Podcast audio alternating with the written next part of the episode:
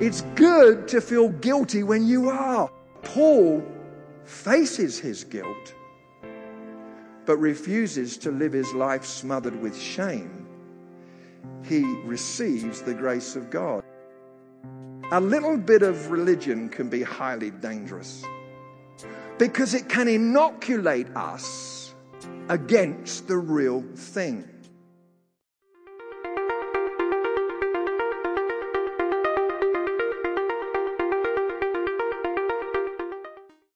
Have been in this series in the book of Acts, and this weekend we are ending that series. We're coming to the end of it, and uh, uh, appropriately, the title for the message this weekend is Finishing Well. Finishing Well.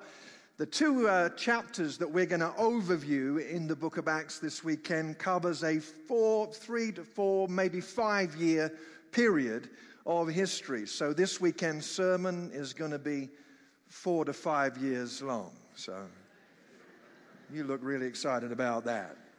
As an overview, uh, let me just give you the overview of what happens. Paul journeys to, uh, towards Rome for a trial before Caesar. He stops off at various ports along the way. There is a, a terrible storm that lasts for 14 days.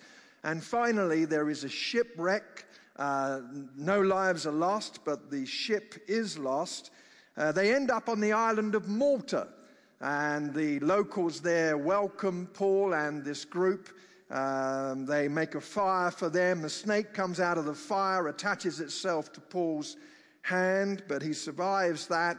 He then ministers healing while he's on the island of Malta, spends about three months there, and then he heads to Rome and uh, he addresses some members of the Jewish community.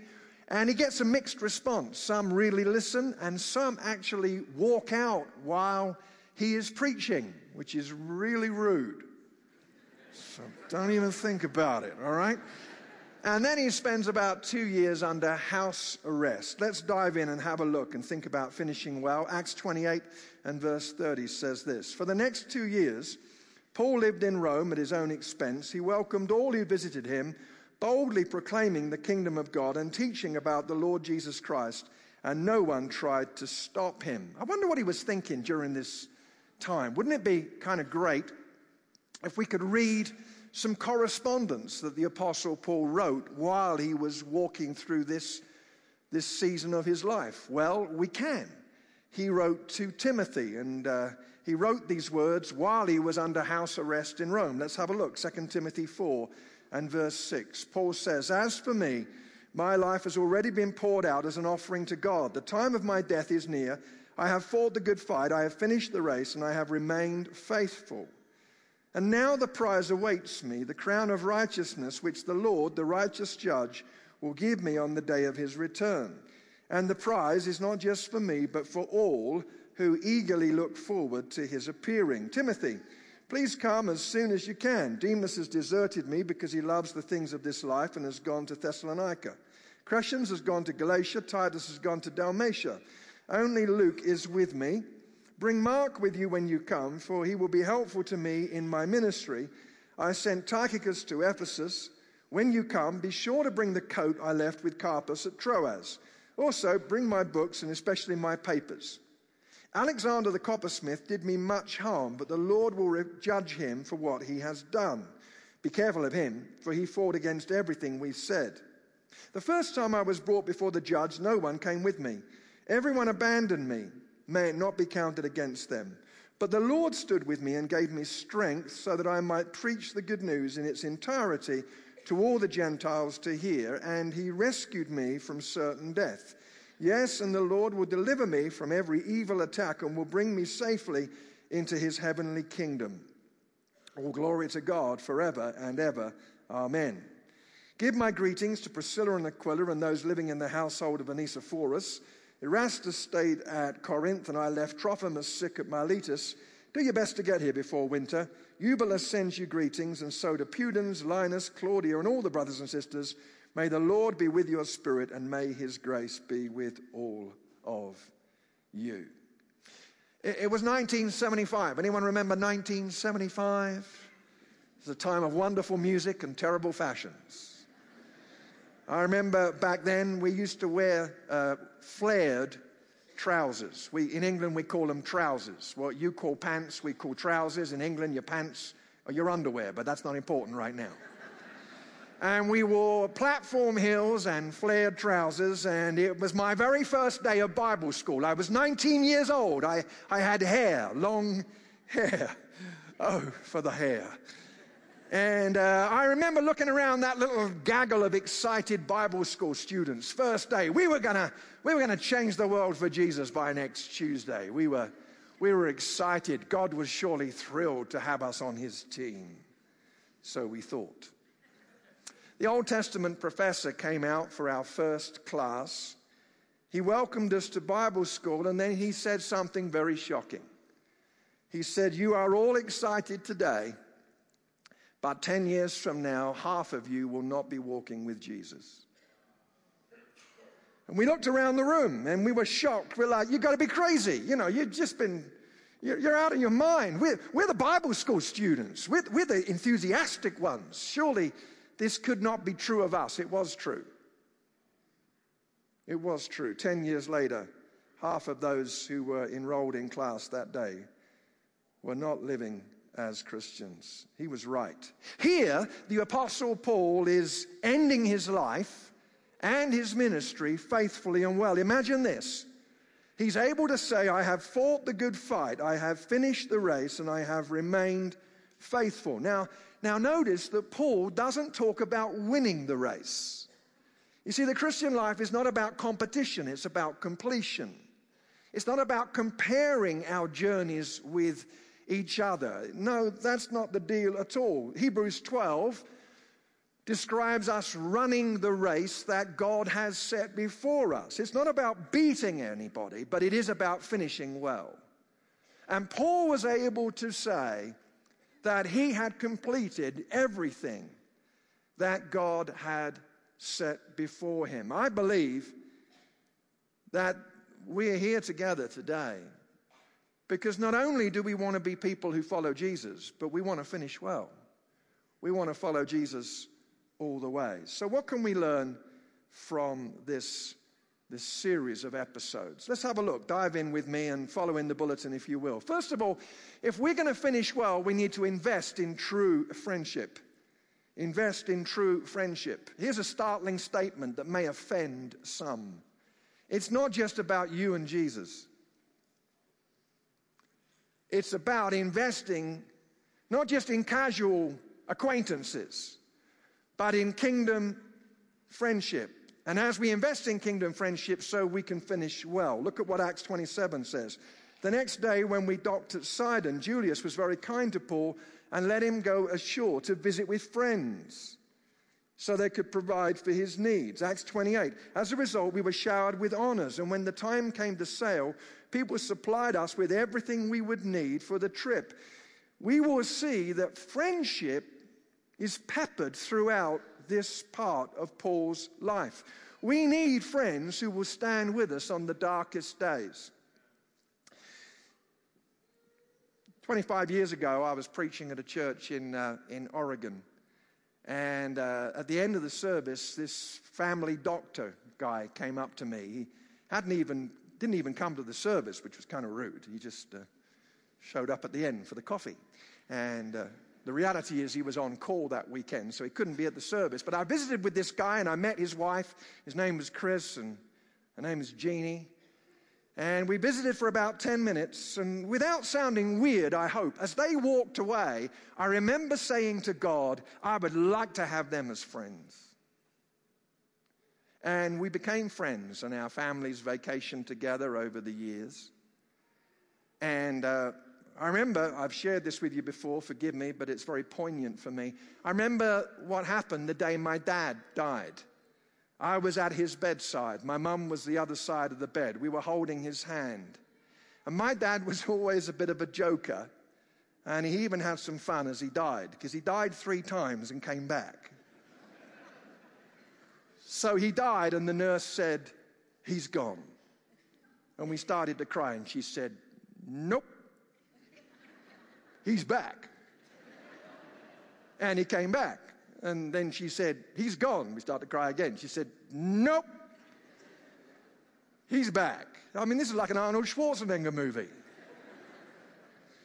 and the third time, she said, Yes, he's gone. I think maybe three seconds went by and the phone rang on the table at the bedside. And, you know, I had this crazy thought that it might be Jesus. Just calling through to say, it's okay, he's arrived safe and sound, everything's good.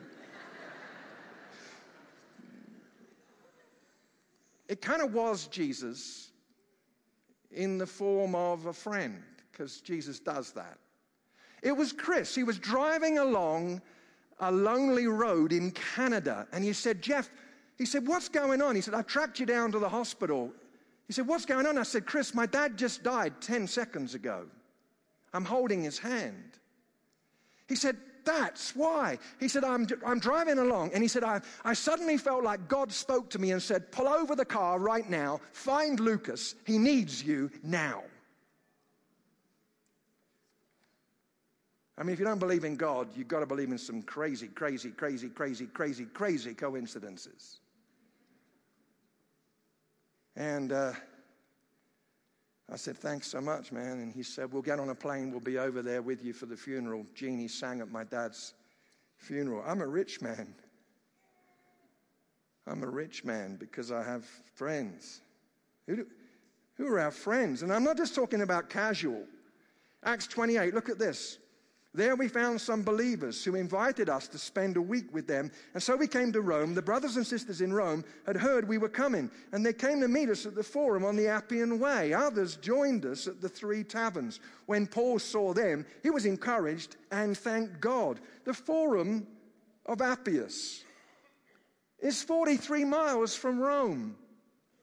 And this, this three taverns, that, that is 33 miles from Rome. And there's no buses for 1900 years. But these people walked for days to be with Paul and strengthen him, and he thanked God. And look at him, 2 Timothy 4. Only Luke is with me. Bring Mark with you when you come, for he will be helpful to, my, to me in my ministry. And then he lists his friends out in this passage.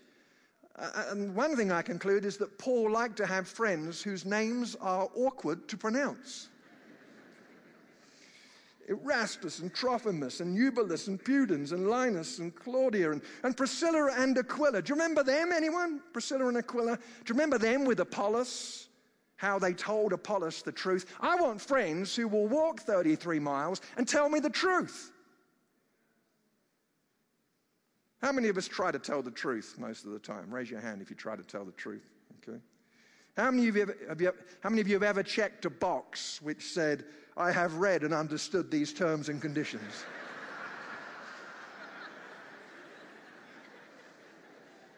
Come forward right now. When everything goes wrong without sounding like a movie, who are you going to call?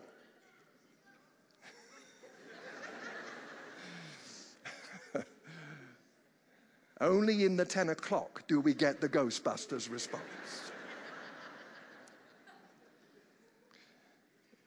Who are you going to call? And more importantly, who's going to call you?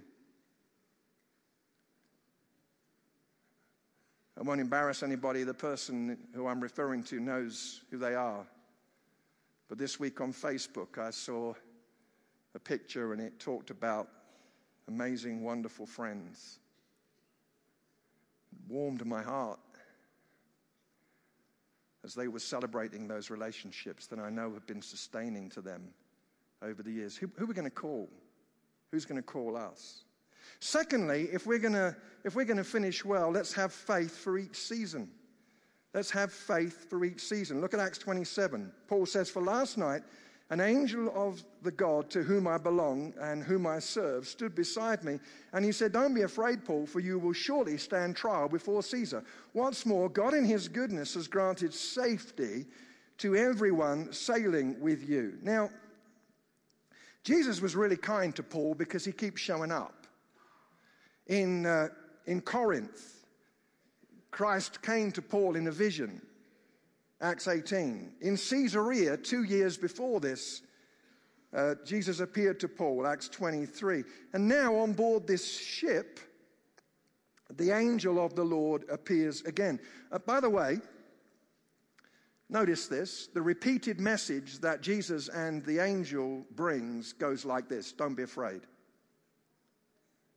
Don't be afraid. It's interesting that that's the consistent theme.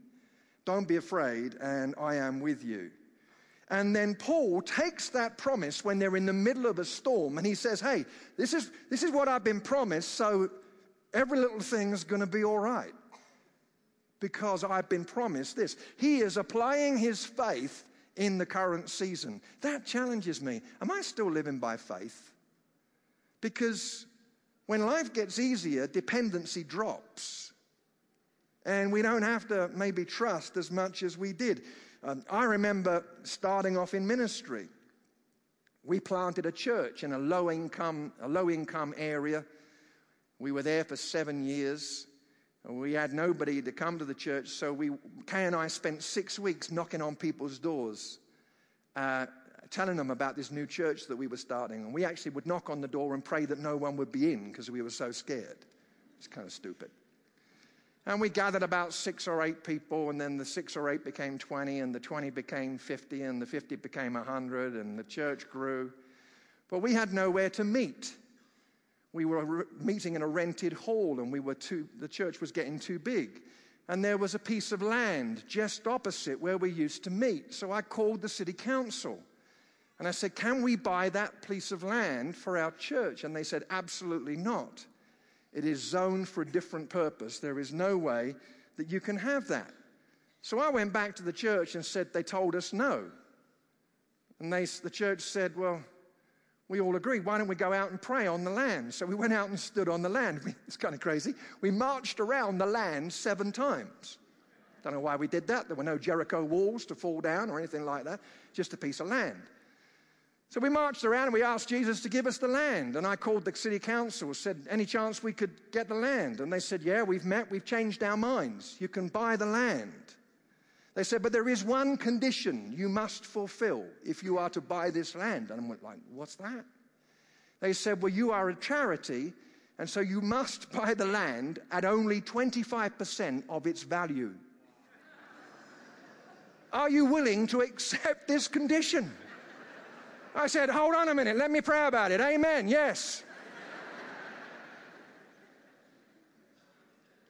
But as I was thinking about that this week, I'm thinking, would I still do crazy stuff like that? Or, or would I just get on the phone to the attorney? There's nothing wrong with getting on the phone to the attorney, but I'm just saying, are we willing to live by faith? What does it mean for us to do that in this season? Are we fulfilling our potential now in this season? Thirdly, let's refuse cynicism and disappointment. Refuse cynicism and disappointment. You see, Paul experienced a lot of relational disappointment. People let him down. You know why? We're fickle. People are fickle. You read that in this story. Look at Acts 28. Once we were safe on shore, we learned that we were on the island of Malta. The people of the island were very kind to us. It was cold and rainy, so they built a fire on the shore to welcome us. As Paul gathered an armful of sticks and was laying them on the fire, a poisonous snake, driven out by the heat, bit him on the hand. The people of the island saw it hanging from his hand and said to each other, A murderer, no doubt. Though he escaped the sea, justice will not permit him to live. But Paul shook off the snake into the fire and was unharmed. The people waited for him to swell up or suddenly drop dead. But when they'd waited a long time and saw that he wasn't harmed, they changed their minds and decided he was a god. Hello. One minute he's a criminal, the next minute he's a God. That's how fickle people can be, and even faithful friends can let us down. Look at 2 Timothy 4, this guy Demas. Paul says, Demas has deserted me because he loves the things of this life and has gone to Thessalonica. Crescens has gone to Galatia. Titus has gone to Dalmatia. Now, who's Demas? We don't really know. But he appears three times in the New Testament. The first time in Philemon, He is described as the Apostle Paul's fellow worker. The second time he appears in Colossians, he is mentioned alongside Dr. Luke, who wrote Acts, so he's part of the inner circle. But now he's mentioned as a guy who betrayed and deserted Paul. And that's not all of it. It got, it got worse than that. Look at 2 Timothy 4:14. Alexander the coppersmith did me much harm, but the Lord will judge him for what he's done. Be careful of him, for he fought against everything we said. The first time I was brought before the judge, no one came with me. Everyone abandoned me. May it not be counted against them. Here's what can happen we can get cynical.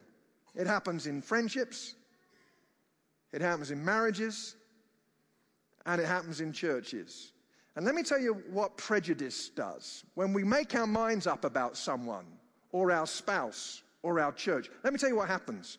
Prejudice goes looking for confirmation and edits out apparent contradictions. Well, let me explain that. When, when you've made your mind up about someone, you really notice the stuff that confirms your hypothesis. And in your marriage, you say, You always. But then when that person who you think is kind of not very nice acts in a kindly way, you don't notice it. Or if you do notice it, you dismiss it because prejudice does that. It looks for confirmation of its suspicions and edits out contradictions.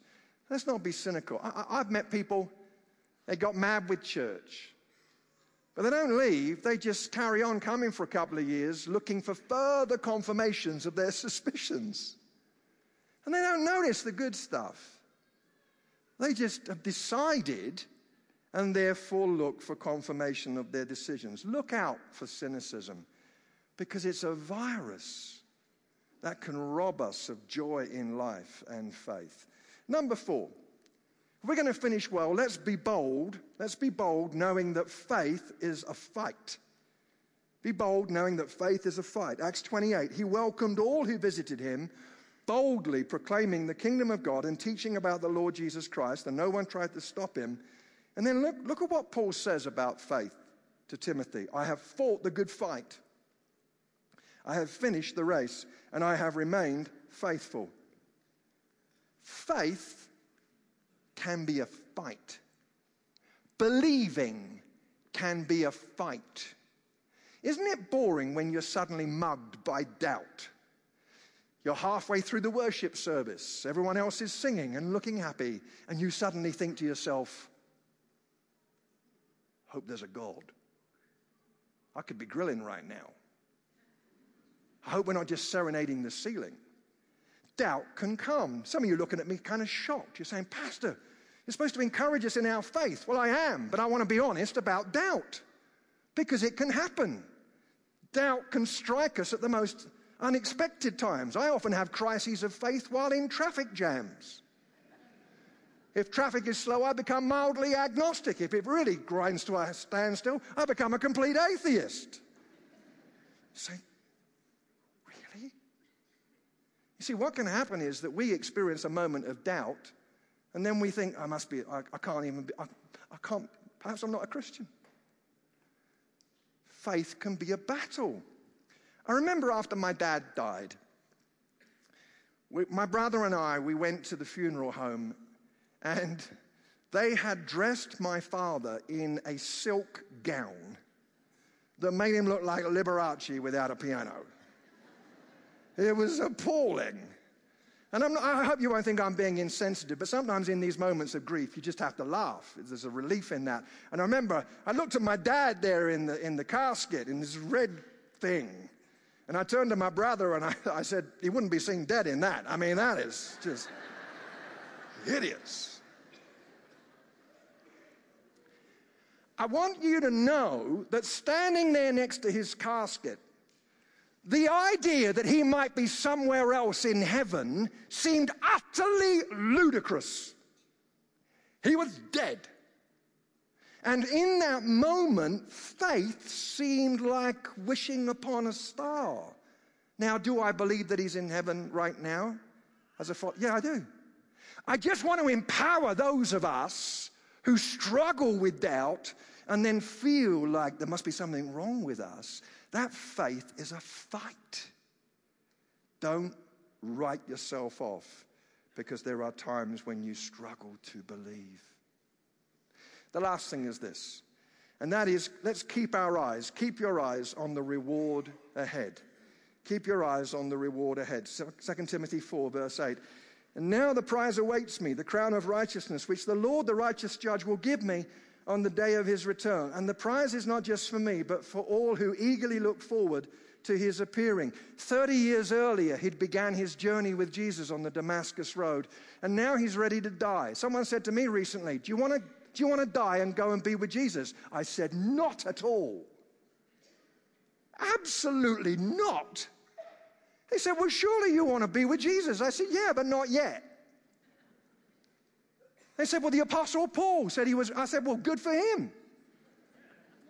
I'm happy for him, but I'm not in that. I want to see my grandsons grow up and get married. And I love life.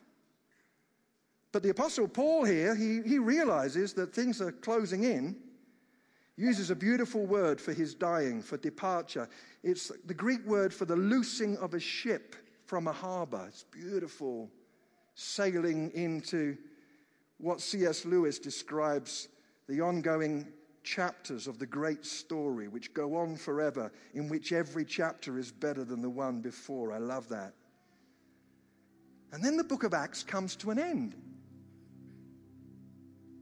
No trial, no execution of Paul. Have you ever watched a movie where you're waiting for the big ending and then suddenly it ends and they don't tell you what happened? And I, I get upset. I say to Kay, what, what happened? She said, honey, don't worry. It's a story. Be at peace. Dr. Luke, we've got the Apostle Paul sitting there teaching people, and then he wraps it up. I mean, what about the trial? Front of Caesar. What, what about the execution? Church tradition has it that the Apostle Paul was released, re engaged in ministry, was rearrested, brought back for trial, and ultimately executed, beheaded. Why doesn't, why doesn't Luke put that in? I'll tell you why. Here's a suggestion at least. Perhaps it's because the story of Acts is not about Paul, it's not about Peter. It's not even about the church because a lot of the time the Holy Spirit was doing stuff behind the church's back and they had to catch up. It's about God.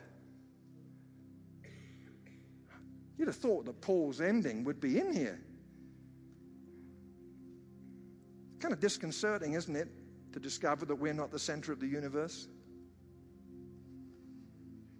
There's a gospel going around that seems to suggest that God's big dream is for us all to live magnificently happy lives. I, I don't read that here. I read that Men and women live and die, but the word of the Lord spreads. And God gets his kingdom purposes done. Doesn't mean we're not utterly cared for. But the book of Acts ends with the fulfillment of the beginning Acts 1 8, Jerusalem, Judea, Samaria, uttermost parts of the earth. And then it ends with Paul in Rome, the boundaries of the ancient world. Paul finished well. I told you about my first day at Bible school. Can I tell you about my last day at Bible school? Graduation day, I was so excited. Kay, my fiance at the time, was coming down for my graduation. June 23rd, 1978. Exciting day. We had a guest speaker coming to address us on graduation day a missionary, Peter Griffiths. He was flying in from what was then known as Rhodesia, now Zimbabwe.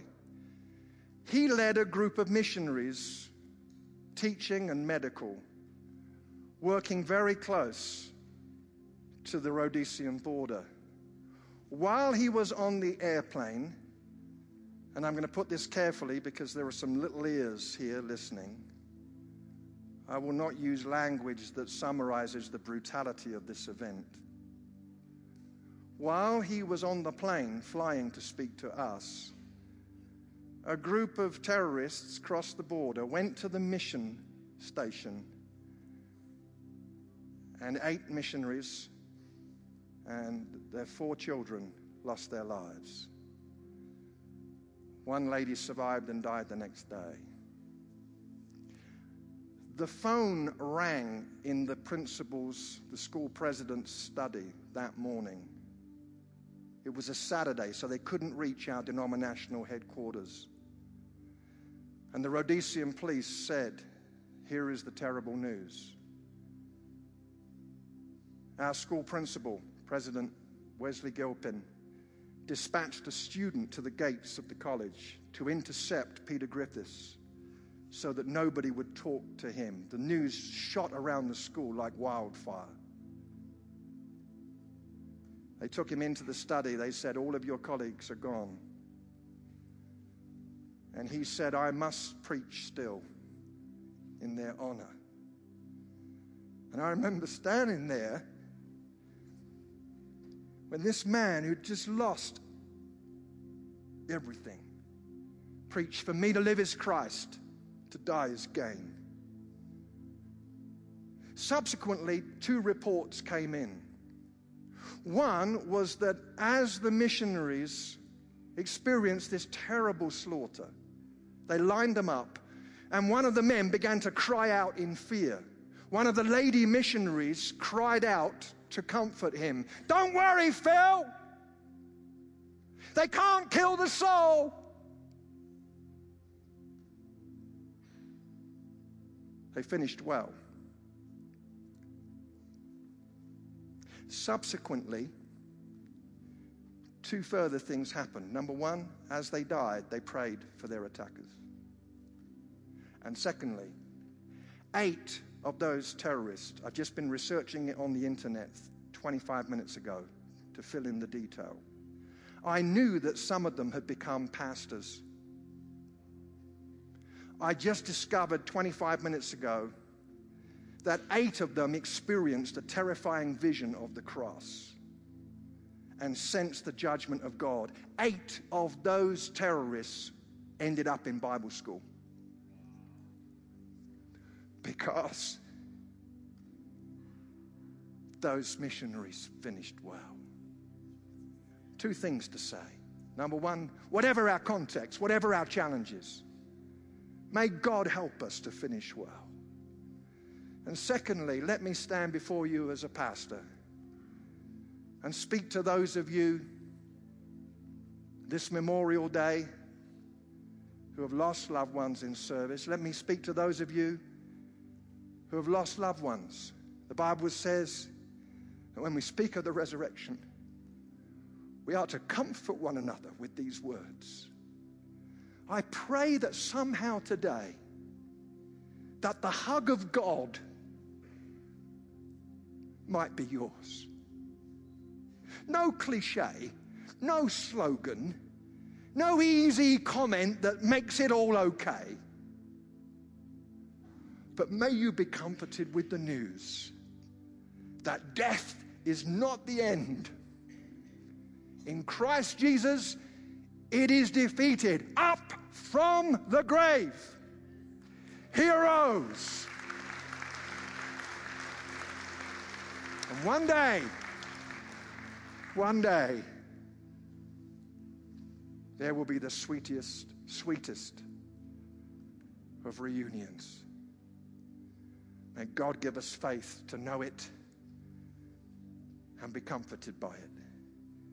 In Jesus' name, everyone said, Amen. Could we give the Lord some praise for his mighty work?